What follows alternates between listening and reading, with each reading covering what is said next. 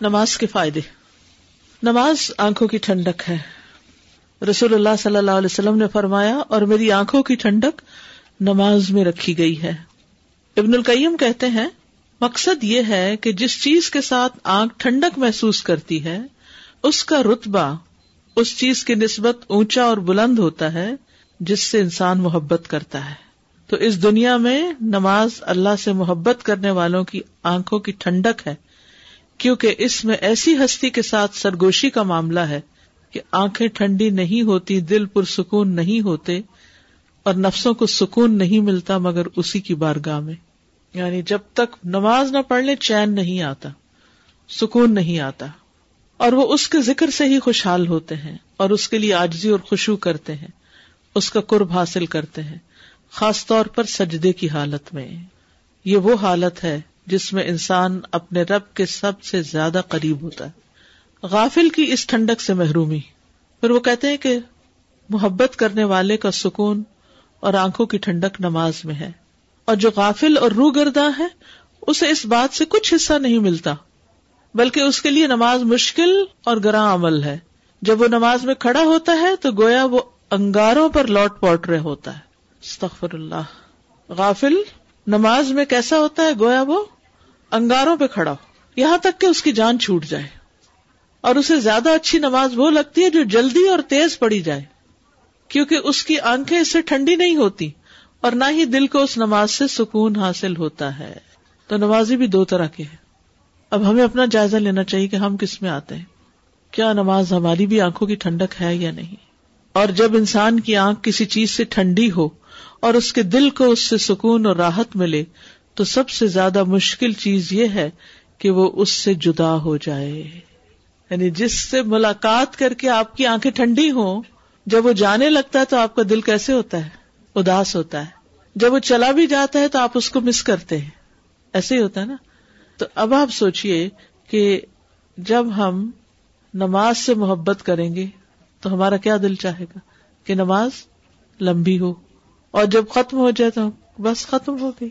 جیسے رمضان میں یہ کیفیت آتی ہے تراوی ختم ہوتی ہے تو ہم کہتے بس ختم ہو گئی۔ یا حرم میں جاتے ہیں تو وہاں نماز ہوتی ہے تو کیا کہتے ہیں؟ تھوڑی سی کاری سب اور لمبی کی رات کرتے تو کتنا مزہ آتا ہے۔ بس بس اتنی سی نماز۔ وہاں دل چاہتا ہے کہ لمبی، کیونکہ اس وقت ہم سب کچھ چھوڑ کے ایک خاص کیفیت میں ہوتے ہیں۔ اور رمضان میں بھی شیطان چونکہ قید ہوتا ہے تو ہم اپنے اون پر ہوتے ہیں تو اس وقت بھی نمازیں ہماری ترجیحات میں آ جاتی ہیں۔ اور تکلف کرنے والا ایسا دل جو اللہ کی محبت سے اور آخرت کی محبت سے فارغ ہو اور جو دنیا کی محبت میں مبتلا ہو، اس کے لیے سب سے زیادہ مشکل کام نماز ہے۔ اور اسے سب سے زیادہ ناپسند نماز کا لمبا ہونا ہے۔ حالانکہ وہ فارغ ہوتا ہے، صحت مند ہوتا ہے اور اسے کوئی کام بھی نہیں ہوتا۔ پھر بھی وہ نماز نہیں پڑھتا۔ نبی صلی اللہ علیہ وسلم کیا فرماتے تھے، یا بلال عقیم ارحنا بہا۔ اے بلال نماز قائم کرو، اقامت کہو، ہمیں اس سے راحت پہنچاؤ، ہمیں سکون پہنچاؤ۔ یعنی ہم دنیا کی تکلیف، تھکاوٹ، تنگی اور مشقت میں مبتلا تھے، یہاں تک کہ ہم نماز میں مصروف ہو جائیں۔ پھر نماز کا فائدہ کیا ہے کہ اس سے کامیابی ملتی ہے۔ قدف المؤمنون الذین هم فی صلاتهم خاشعون۔ یقیناً کامیاب ہو گئے وہ مومن جو اپنی نمازوں میں خوشبو کرنے والے رحمت ملتی ہے۔ وہ عقیم السلاۃ و الزکات و عطی الرسول لعلکم ترحمون۔ نماز قائم کرو زکات ادا کرو، رسول کا حکم مانو تاکہ تم رحم کیے جاؤ۔ نبی صلی اللہ علیہ وسلم نے فرمایا، جب تم میں سے کوئی آدمی نماز کے لیے کھڑا ہوتا ہے، تو رحمت اس کی طرف متوجہ ہوتی ہے۔ یعنی اللہ کی رحمت آتی ہے اس کی طرف۔ رسک ملنا۔ و امر اہل کب سلاتی وسطبر علیہ لانس الکرسکا نہ نرزق اور اپنے گھر والوں کو نماز کا حکم دیجیے اور اس پہ خوب پابندی رکھیے۔ ہم آپ سے کسی رسک کا مطالبہ نہیں کرتے۔ ہم ہی آپ کو رسک دیں گے۔ خود بھی نماز ادا کریں، گھر والوں کو بھی نماز کی وسیعت کریں۔ اللہ آپ کے رسک کی اور آپ کے خاندان کی حفاظت کی ضمانت دے گا۔ فقر دور کرنا۔ نبی صلی اللہ علیہ وسلم نے فرمایا، اللہ تعالیٰ فرماتے ہیں، اے ابن آدم، تم اپنے آپ کو میری عبادت کے لیے فارغ کر لو۔ میں تمہارے دل کو بے نیازی سے بھر دوں گا۔ اور تمہارا فقر دور کر دوں گا۔ فقر کیا ہوتا ہے؟ محتاجی ضرورت مند ہونا۔ سبحان اللہ۔ اے ابن آدم، تم اپنے آپ کو میری عبادت کے لیے فارغ کر دو۔ میں تمہارے دل کو بے نیازی سے بھر دوں گا۔ دنیا کا لالچ اور حص ختم ہو جائے گا۔ اور تمہارا فخر بھی دور کر دوں گا۔ تمہاری ساری ضروریات پوری کر دوں گا۔ لیکن اگر تم ایسا نہیں کرو گے، تو میں تمہارے دونوں ہاتھ کاموں میں مشغول کر دوں گا اور تمہارا فقر دور نہیں کروں گا۔ نماز کا ایک اور فائدہ کیا ہے؟ فرشتوں کی دعائیں ملتی ہیں۔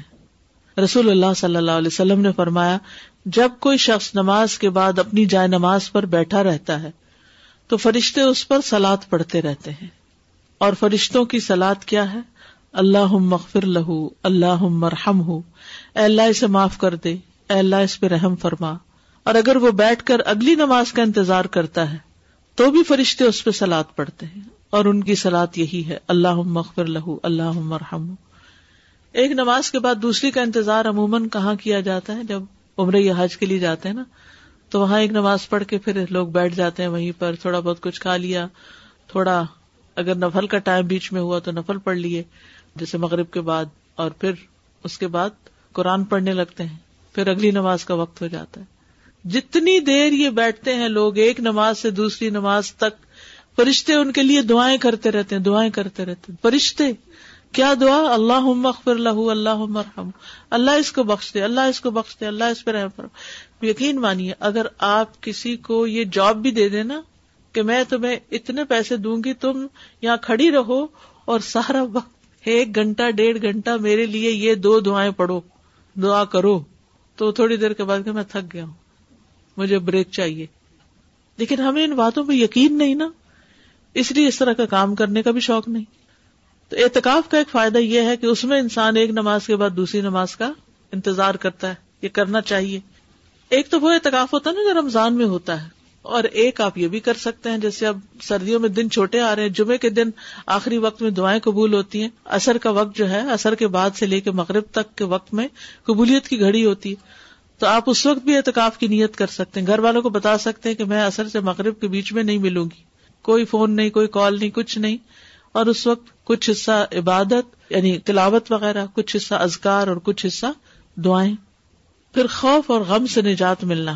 ان الدین امن عامل الصالحات و اقام الصلاۃ و آتب الزکات لہم اجرہم ان ربہم ولا خوف علیہم ولا هم يحزنون بے شک جو لوگ ایمان لائے اور انہوں نے نیک مال کی اور نماز قائم کی اور زکات دی، ان کے لیے ان کا اجر ان کے رب کے پاس ہے، ان پر نہ کوئی خوف ہے، نہ وہ غمگین ہوں گے۔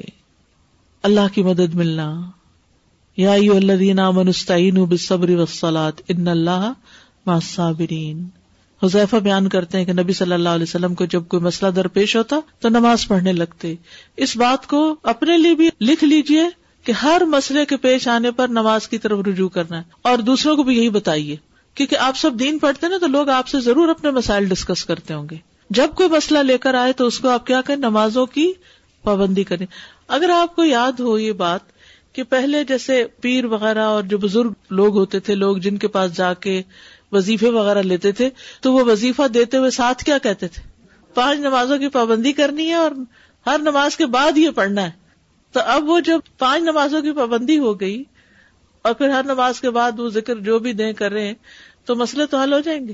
تو ہم نماز کو نہیں سمجھتے کہ اس سے مسائل حل ہونے ہم صرف وظیفے کو سمجھتے کہ اس سے مسائل حل ہونے حالانکہ نماز سب سے بڑا ذریعہ ہے مسائل حل کرنے کا۔ یہ حدیث جو ہے کہ ادا حضب امر صلاح نماز سے اللہ کی حفاظت ملتی ہے۔ آپ نے فرمایا جس نے صبح کی نماز پڑھی وہ شام تک اللہ کے ذمے میں ہے یعنی اللہ کی حفاظت میں ہے۔ پھر صحت و تندرستی بھی ملتی ہے۔ امام ابن قیم کہتے ہیں، نماز جسم اور روح کی مشترکہ ورزش ہے۔ یہ جملہ بھی جمز میں لکھ لیجیے نماز جسم اور روح کی مشترکہ ورزش ہے۔ اب دیکھیے، یوگا میں بھی کیا ہوتا ہے؟ فزیکلی بھی ایکسرسائز کرتے ہیں اور ساتھ کچھ منتر ونتر پڑھتے ہیں۔ تو نماز اس سے کہیں بہتر ہے، اگر صحیح طریقے سے پڑھی جائے۔ اس لیے کہ اس میں قیام رکو سجود اور قادہ کی مختلف حرکات ہوتی ہیں۔ اور آدمی ایک حالت سے دوسری حالت میں منتقل ہوتا رہتا ہے اور اس کی وضاح قطع بدلتی رہتی ہے۔ نماز میں جسم کے اکثر جوڑ متحرک رہتے ہیں۔ اسی لیے دو رکت اشراق جو ہے وہ دوہا کی نماز جو ہے تین سو ساٹھ جوڑوں کا صدقہ، کیونکہ سارے جوڑ ہل جاتے ہیں ایک دفعہ جب آپ نماز ادا کرتے ہیں۔ اس کے ساتھ ساتھ اکثر باطنی اعضاء جیسے میدا آنتے آلات تنفس اور غذا بھی ورزش کر رہے ہوتے ہیں یعنی جو پیٹ میں غذا ہوتی۔ یعنی جب آپ نماز پڑھتے ہیں تو صرف یہ نہیں ہوتا کہ آپ کے جوڑی ہل رہے ہیں، بلکہ اندر کے حصے جو ویسے نہیں حرکت کرتے، اب مثلاً آپ جب رکو کرتے ہیں اور رکو کے بعد سجدہ کرتے ہیں، تو یوں لگتا ہے نا ہر چیز الٹ گئی۔ اور اگر آپ لمبا سجدہ کریں تو اور بھی زیادہ ورزش ہو جائے گی۔ لیکن ورزش کے لیے نماز نہیں پڑھنی نا۔ یہ تو امام ابن القیوں میں ایک بات سمجھا رہے ہیں، چونکہ فائدوں کی بات ہو رہی ہے نا، نماز کے فائدے۔ اور اس بات میں کوئی شک نہیں کہ نماز فی نف سے ہی حفظان صحت کا باعث ہے، کیونکہ تہارت بھی ہے اس میں اور۔ صحت ایمان کی حفاظت اور دنیا اور آخرت کی سعادت کے علاوہ، اس کی ادائیگی سے انسانی جسم کے فضلات ردیہ میں ٹاکسنز میں کمی آتی ہے۔ اور یہ چیز بدن کے لیے مفید ترین ہے۔ اسی طرح تحجد کی نماز حفظ صحت کے اسباب میں سے سب سے زیادہ نفع بخش ہے۔ یعنی ارلی رائزنگ جو ہے۔ اور کئی ایک دیر پا بیماریوں کو بہت زیادہ روکنے والی ہے۔ جسم، روح اور دل کے لیے بہت زیادہ نشاد دینے والی ہوتی۔ یعنی اس وقت جو اٹھتا ہے، آپ دیکھیں کہ وہ اٹھنے میں ہی ایک عجب خوشی ہوتی۔ ایک سینس آف اچیومنٹ ہوتی ہے کہ میں نے اپنے نفس پہ قابو پا لیا۔ اور میں اذان فجر سے پہلے اٹھ گیا۔ اور ہر طرف ایک خاموشی ہوتی ہے۔ تو نماز میں بھی ایک اور ہی طرح کا لطف آتا ہے۔ حشاش بشاش اور خوش مزاجی حاصل ہوتی ہے۔ جب ایک انسان صبح کے وقت اٹھتا ہے، اللہ کا ذکر کرتا ہے، تو شیطان نے جو تین گریں لگائی ہوتی ہیں سوتے وقت، وہ کھل جاتی ہیں۔ جب اٹھ کے ذکر کرتا ہے تو ایک کھل جاتی ہے، جب وزو کرتا ہے تو دوسری، اور جب نماز پڑھتا ہے تو ساری گریں کھل جاتی ہیں۔ پھر وہ صبح کو حشاش بشاش خوش مزاج اٹھتا ہے، ورنہ اس کی صبح نفس کی خباست اور سستی کے ساتھ ہوتی ہے۔ اور یہ آپ نے محسوس کیا ہوگا کہ جب آپ اٹھتے ہیں، تھکے تھکے سے اٹھتے ہیں، لیکن جو ہی آپ اللہ کا جب ذکر کرتے ہیں اور اچھے سے وضو اور تہارت کا اہتمام کرتے ہیں اور پھر نماز پڑھتے ہیں اور ذکر کرتے ہیں تو اس کے بعد آپ کی کیفیت وہ نہیں ہوتی جو سو کر اٹھتے وقت ہوتی ہے۔ اور جن دنوں نماز نہ پڑھنی ہو تو یہ کیفیت بڑی دیر سے جاتی بیماری سے شفا۔ ابن القیم کہتے ہیں کہ اللہ کا ذکر کرنا، اس کی طرف متوجہ ہونا، اس کی طرف رجوع کرنا اور مدد کے لیے نماز کی طرف لپکنا۔ بس ایسا کرنے سے کتنے ہی ایسے علیل ہیں، بیمار ہیں، جنہیں شفا دی گئی اور کتنے ہی ایسے بیمار ہیں جنہیں آفیت دے دی گئی۔ برائی اور بے حیائی سے حفاظت۔ ان سلا تنہا شاہی من کر پھر آپ دیکھیے، کہتے ہیں، آپ ذرا غور سے دیکھیں کہ اللہ نے نماز کو کیسا بنایا، کہ وہ ہمارے اخلاق کو مزین کرتی ہے۔ نماز صرف حرکات، سکنات اور الفاظ کا نام نہیں، بلکہ یہ ہمارے کردار کو مہذب بناتی۔ ٹھیک ہے؟ امام ابن تیمیہ کہتے ہیں کہ نماز کو اگر اسی طرح ادا کیا جائے جیسے حکم دیا گیا تو یہ نماز اسے برائی اور بے حیائی سے روک دیتی ہے۔ اور جب وہ اسے نہ روکے تو اس بات کی دلیل ہے کہ وہ نماز کے حق کو ضائع کر رہا ہے۔ پر اس کی نماز ہی ٹھیک نہیں۔ نماز سے روشنی ملتی ہے۔ نبی صلی اللہ علیہ وسلم نے فرمایا نور۔ نماز نور ہے۔ غیر اخلاقی برائیاں دور ہوتی ہیں۔ سورت المعارج میں ہے، بلا شبہ انسان تھوڑ دلا بنایا گیا۔ جب اسے کوئی تکلیف پہنچتی ہے تو گھبرا اٹھتا ہے۔ اور جب مال ملتا ہے تو بکیل بن جاتا ہے، سوائے نماز ادا کرنے والوں کے۔ وہ جو اپنی نمازوں پر ہمیشگی کرنے والے ہیں، ہمیشہ نماز پڑھتے ہیں۔ ایک آدمی نبی صلی اللہ علیہ وسلم کے پاس آیا اور کہا، فلاں آدمی رات کو نماز تو پڑھتا ہے لیکن صبح کے وقت چوریاں کرتا ہے۔ آپ نے فرمایا، ان قریب وہ جو نماز میں کہتا ہے وہ اس کو چوری سے روک دے گا۔ یعنی اگر اس کی نماز ٹھیک ہو گئی تو چوری بھی ختم ہو جائے گی۔ آزمائش دور ہونا۔ حذیفہ کہتے ہیں کہ انسان کا وہ فتنا جو اس کی بیوی، اولاد اور پڑوسی میں ہوتا ہے، نماز، صدقہ اور اچھی بات اس کے لیے کفارہ بن جاتا ہے۔ یعنی جو مصیبت آنے والی ہوتی ہے ان پر، وہ نماز کی وجہ سے چلی جاتی ہے۔ گناہ مٹ جاتے ہیں۔ ان الحسنات یو سیات گناہ دھل جاتے ہیں۔ جب وضو کر کے انسان نماز مکمل کرتا ہے تو ایسے نکلتا ہے جیسے ماں کے پیٹ سے گناہوں سے پاک نکلا تھا۔ گناہ جھڑ جاتے ہیں۔ مسرد احمد کی روایتیں مسلمان بندہ جب اللہ کا چہرہ چاہنے کے لیے نماز پڑھتا ہے، تو اس کے گناہ اسی طرح جھڑ جاتے ہیں، جیسے اس درخت کے یہ پتے جھڑ رہے ہیں۔ ایک اور حدیث میں آتا ہے، بندہ جب نماز کے لیے کھڑا ہوتا ہے، تو اس کے سارے گناہ لا کر اس کے کندھے پر رکھ دیے جاتے ہیں۔ تو جب بھی وہ رکو کرتا ہے یا سجدہ کرتا ہے، تو اس کے گناہ اس سے گر پڑتے ہیں۔ جیسے پتے جھڑتے ہیں، جیسے کوئی چیز کندھوں سے گر جاتی ہے، دھل جاتا ہے انسان۔ خوشبو سے پڑی گئی نماز پچھلے تمام گناہوں کا کفارہ ہے۔ پچھلے گناہوں کا کفارہ ہے۔ جب تک کبیرہ گنا کا ارتکاب نہ کرے۔ اور یہ بات ہمیشہ کے لیے ہے۔ حدیث میں ہے، کوئی مسلمان نہیں، جس کی فرض نماز کا وقت ہو جائے، پھر وہ اس کے لیے اچھی طرح وضو کرے، اچھی طرح خوشبو سے اسے ادا کرے، اور احسن انداز سے رکو کرے۔ مگر وہ نماز اس کے پچھلے گناہوں کا کفارہ ہوگی جب تک وہ کبیرہ گناہ کا ارتکاب نہیں کرتا۔ اور یہ بات ہمیشہ کے لیے کی آپ نے۔ سب کے لیے۔ فرض نماز ادا کرنے سے قدم قدم پر گناہ مٹنا اور درجات بلند ہونا ہے۔ نماز کی طرف آنے والے کے قدموں کے نشان لکھے جاتے ہیں، جو مسجد میں خاص طور پر آتا ہے۔ ان قدموں کے نشان پر ثواب کی امید ہے۔ آپ کو وہ حدیث یاد ہوگی نا کہ جب بنو سلمہ جو تھے، انہوں نے مسجد کے قریب منتقل ہونے کا سوچا، تو آپ نے فرمایا، نہیں، جہاں رہتے ہو وہیں رہو، تمہارے قدموں کے نشان لکھے جاتے ہیں۔ نماز کا انتظار کرنے والے کو نماز کا اجر ملتا ہے۔ یہ بھی اس کا فائدہ ہے۔ یہ پیچھے بھی بات گزر چکی۔ نماز پڑھنا کامیاب تجارت ہے۔ بے شک جو لوگ اللہ کی کتاب کی تلاوت کرتے ہیں اور انہوں نے نماز قائم کی اور جو کچھ ہم نے انہیں دیا، اس میں سے انہوں نے پوشیدہ اور ظاہر خرچ کیا۔ وہ ایسی تجارت کی امید رکھتے ہیں جو کبھی برباد نہ ہوگی۔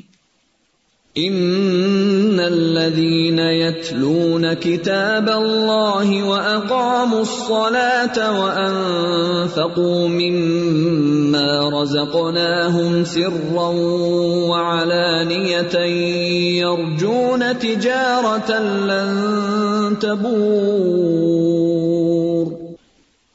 ایسی تجارت، لیکن ہم اس تجارت کو تجارت نہیں سمجھتے۔ کس کو تجارت سمجھتے؟ ہیں اس کے مقابلے میں کس چیز کو ترجیح دیتے شاپ میں کھڑے ہونے کو تو تجارت سمجھتے ہیں، لیکن مسجد میں قیام کرنے کو تجارت نہیں سمجھتے۔ دنیا کی تجارت تو ہمارے ساتھ ہی ختم ہو جائے گی جو ہمارے حصے کی ہے۔ لیکن مسجد میں کی جانے والی تجارت جو اللہ کے ساتھ کی جا رہی ہے، وہ ایسی تجارت ہے جو کبھی بھی نقصان نہیں اٹھائے گی، کبھی بھی ختم نہیں ہوگی۔ اجر عظیم کے حصول کا ذریعہ ہے۔ لكن الراسخون في العلم منهم والمؤمنون يؤمنون بما أنزل إليك وما أنزل من قبلك والمقيمين الصلاة والمؤمنين والمؤتون الزكاة والمؤمنون بالله واليوم الآخر أولئك سنؤتيهم أجرا عظيما لیکن ان میں سے وہ لوگ جو علم میں پختہ ہیں اور جو مومن ہیں، وہ اس پر ایمان لاتے ہیں جو تیری طرف نازل کیا گیا اور جو تجھ سے پہلے نازل کیا گیا۔ اور جو نماز ادا کرنے والے ہیں اور جو زکوٰۃ دینے والے اور اللہ اور یوم آخرت پر ایمان لانے والے ہیں۔ یہ لوگ ہیں جنہیں ہم ان قریب بہت بڑا اجر عطا کریں گے۔ اس میں علم کی پختگی کی بات کیوں کی گئی؟ نماز کی اہمیت کا علم اگر انسان کے اندر راسخ ہوگا تو پھر عمل میں کوتاہی نہیں ہوگی یا کم ہوگی۔ یعنی علم سے ایمان بڑھتا ہے ایمان سے عمل درست ہوتا ہے۔ سب سے پہلے علم کی بات کی گئی، پھر ایمان کی بات کی گئی، پھر اقامت سلاد کی بات کی گئی اور زکوٰۃ کی، پھر اللہ اور آخرت پر ایمان کی۔ ایسے لوگوں کے لیے اجر عظیم ہے۔ اجر عظیم کے مستحق کون ہے یہاں؟ آپ دیکھیے، راسخون فل علم علم میں رسوخ کیسے آتا ہے؟ علم راسخ کیسے ہوتا ہے؟ راسخ کا مطلب ہوتا ہے کسی چیز کا؟ گڑ جانا۔ ایسے گڑ جانا کہ وہ ہل کے نہ دے۔ یہ کیسے ہوتا ہے؟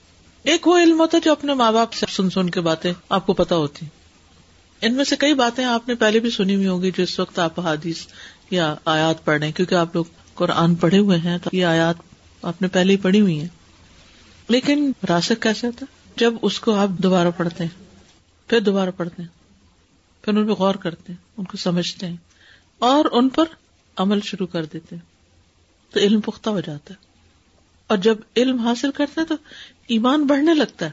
اس وقت بیٹھ کر آپ کا جس طرح ایمان بڑھ رہا ہے، وہ کچن میں کھڑے ہو کے ایسے نہیں بڑھتا۔ وہ بھی ایک ضرورت ہے۔ وہ بھی سب آپ کا کام ہے۔ اس سے منع نہیں کیا گیا۔ لیکن جب علم پختہ ہوتا ہے، تو اس کے بعد جو کچھ بھی کیا جائے، اس کا اپنا ہی لطف ہوتا ہے۔ راسک جو ہے نا، رسوخ سے جسے کیل گاڑتے ہیں نا، تو پکا کیل کب گڑتا ہے؟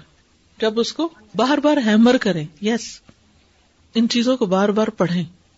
سارے کام کاج چھوڑ کے پڑھے آپ یہ بھی کر سکتے تھے اچھا ٹھیک ہے، گھر میں سن لیں گے۔ صرف سننا اور بات ہے۔ سننا اور دیکھنا اور بات ہے۔ استاد سے سننا اور بات ہے۔ کلاس میں بیٹھ کے سننا اور بات ہے۔ سب کام چھوڑ چھاڑ کے بیٹھنا اور بات ہے۔ ایک کے بعد ایک ہیمر ہے، جس سے علم پختہ ہوتا اور پھر گروپ میں بیٹھنا اور بات ہے۔ پھر اسائنمنٹ لکھنا ہوم ورک کرنا، یہ سارے اسٹیپس ہیں کس کے لیے؟ علم کو پکا کرنے کے لیے۔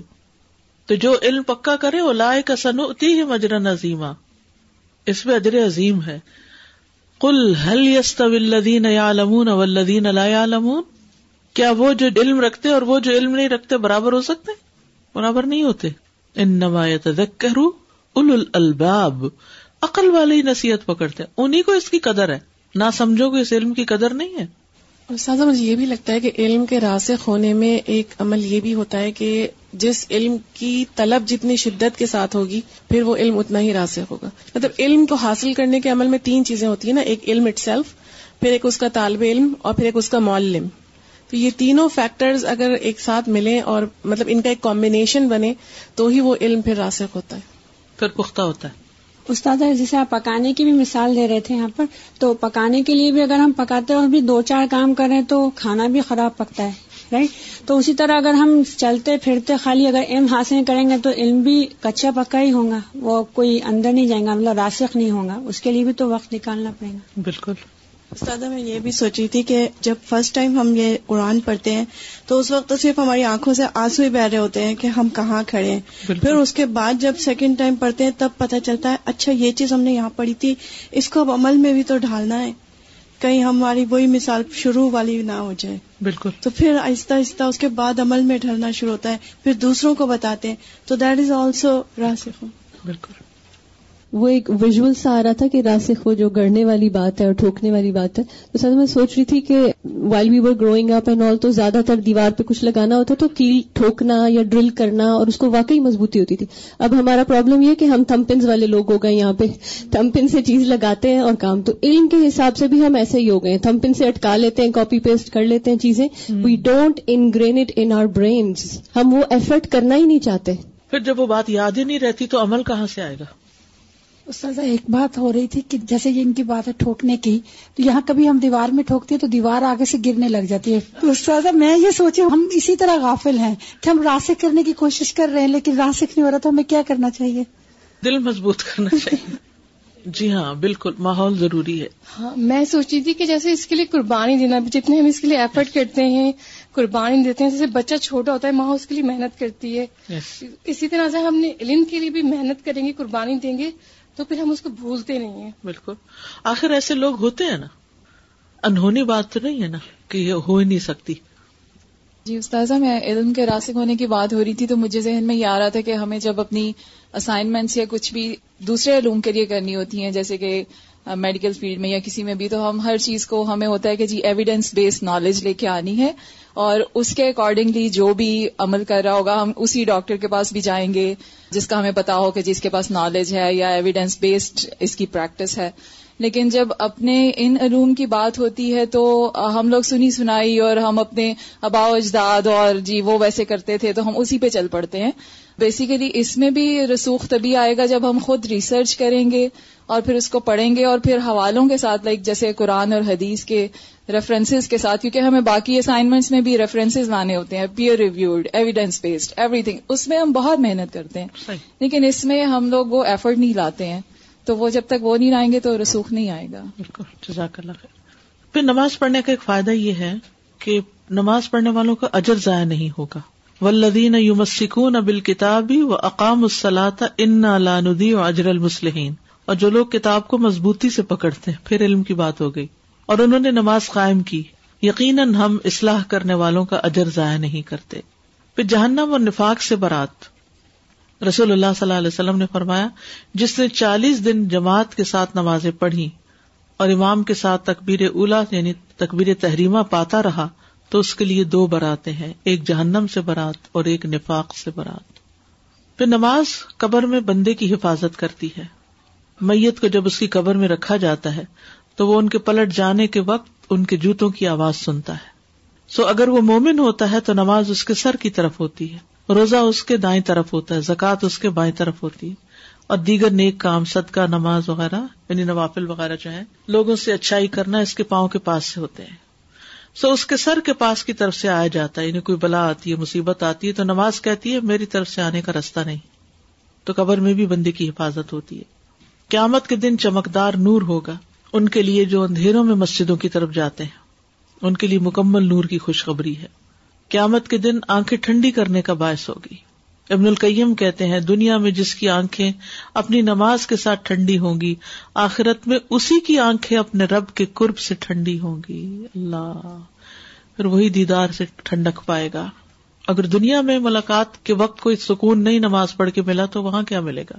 وزو اور سجدوں کی وجہ سے آزاد کی چمک اور روشنی ہوگی۔ آپ نے فرمایا، اس دن میرے امتیوں کی پیشانیاں سجدوں کی وجہ سے روشن اور وزو کی وجہ سے ان کے آزاد چمک رہے ہوں گے۔ قیامت کے دن برہان اور نجات کا ذریعہ ہوگی۔ آپ صلی اللہ علیہ وسلم نے نماز کا ذکر کرتے ہوئے فرمایا، جو شخص اس کی حفاظت کرے گا، تو یہ اس کے لیے قیامت کے دن روشنی، دلیل اور نجات کا باعث بن جائے گی۔ نمازوں کی کثرت سے نبی صلی اللہ علیہ وسلم کی صحبت نصیب ہوگی۔ ایک شخص کو آپ نے کہا کہ مانگو کیا مانگتے ہو، تو اس نے کہا، جنت میں آپ کا ساتھ چاہتا ہوں۔ فرمایا، کچھ اور۔ اس نے کہا، بس یہی۔ تو آپ نے فرمایا، اپنے معاملے میں سجدوں کی کثرت کے ساتھ میری مدد کرو۔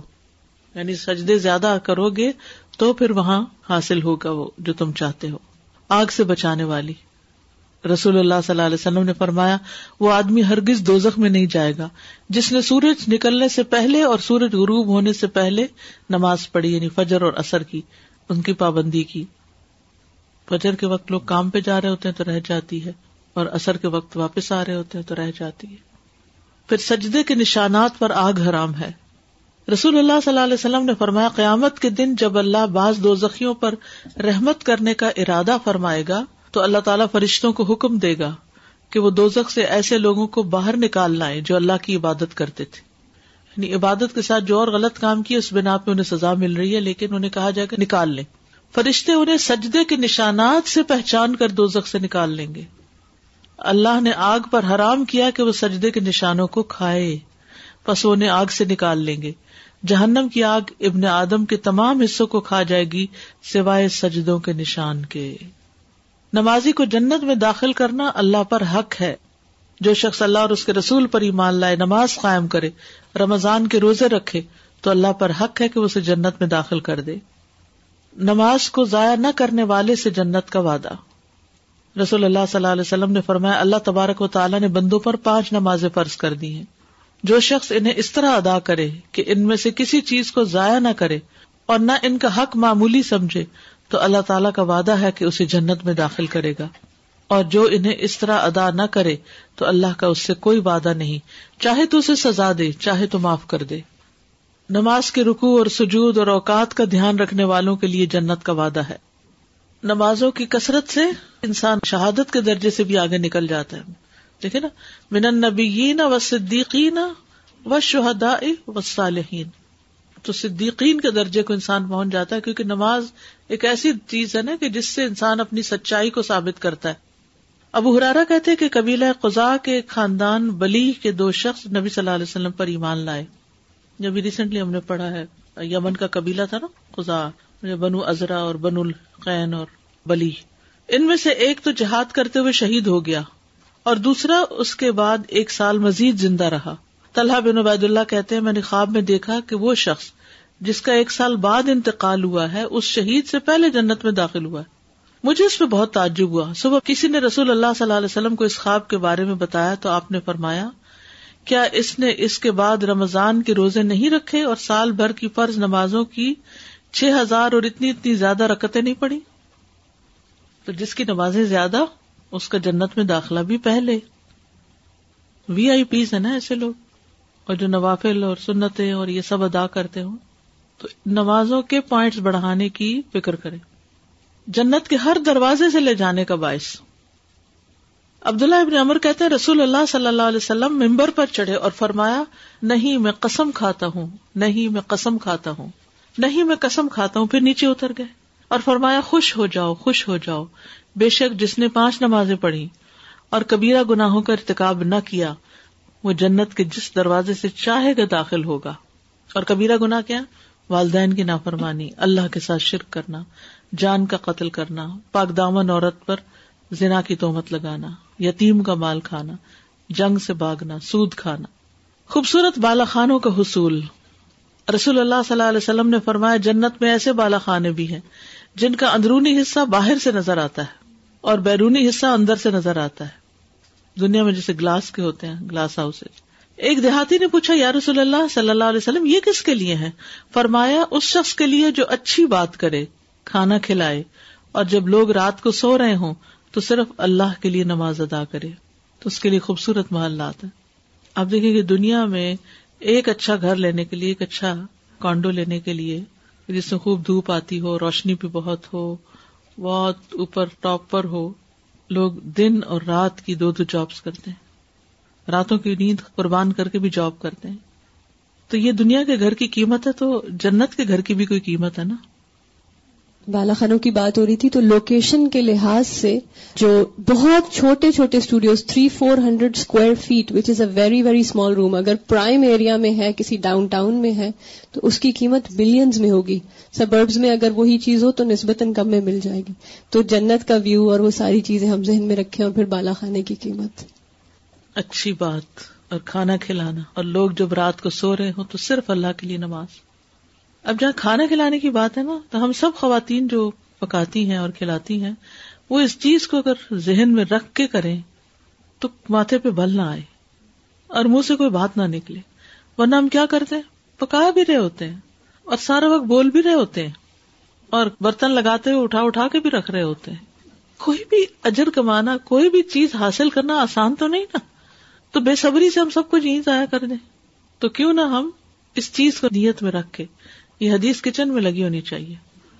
جنت میں ایسے بالا خانے ہیں جن کا اندرونی حصہ باہر سے اور باہر کا اندر سے نظر آتا ہے۔ تو ایک بدو نے پوچھا، یا رسول اللہ، یہ کس کے لیے ہے فرمایا، ہر اس شخص کے لیے جو اچھی بات کرے۔ اب کیا کرنا ہے کچن میں؟ اچھی بات کرنی ہے۔ کھانا خوشی سے کھلانا ہے۔ اور جب رات کو سب گھر والے سو رہے ہوں تو نماز کے لیے چپکے سے اٹھ جانا ہے۔ دنیا میں اگر گھر نہیں بھی تو وہاں شوق پورا ہو جائے گا۔ اور یہ تو جتنا مرضی بڑا گھر بنا لے جانا ہی جانا ہاتھ سے نکلنا ہی نکلنا ہے۔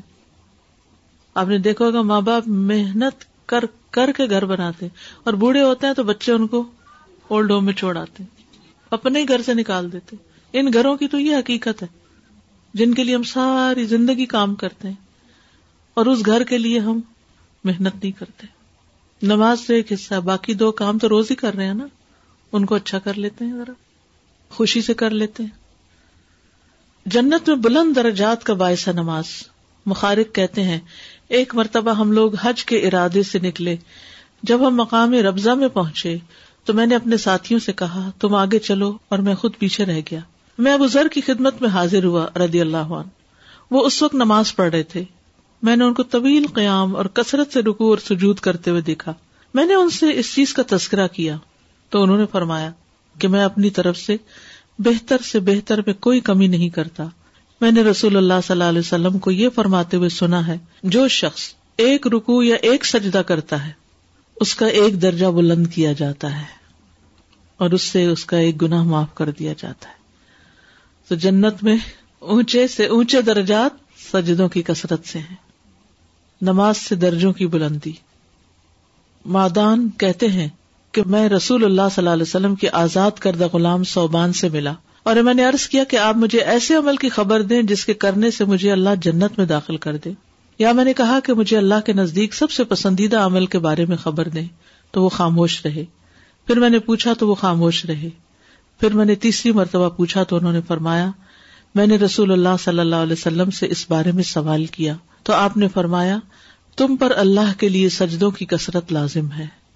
تم جب بھی کوئی سجدہ کرتے ہو تو اللہ اس سجدے کے سبب سے تمہارا ایک درجہ بڑھا دیتے ہیں، ایک گریڈ میں اضافہ، اور اس کے ذریعے تمہاری ایک خطا مٹا دیتے ہیں۔ پھر نماز جہنم سے نکلوانے کا ذریعہ ہے۔